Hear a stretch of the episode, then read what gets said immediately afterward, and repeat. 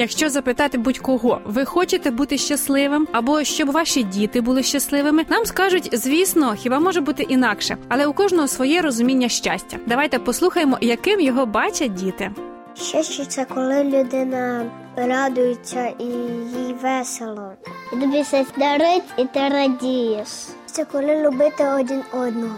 Що ми можемо кудись їздити. Щастя це ти когось любиш.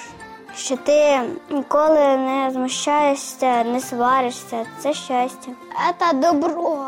Це коли тобі щось купили нове, і ти його дуже хотіла, і твоя мечта збилася. Мене мама і тато обнімають і дарують подарунки. Ну, коли зі мною дружать, коли ніколи не сварються. Коли можна з папою і з мамою кудись піти. Коли зі мною батьки, теж мені радують мене. Що емоції працюють. Я радую, що в мене є ці батьки, що в мене є всі, кого мені подарував Бог. Статус мама.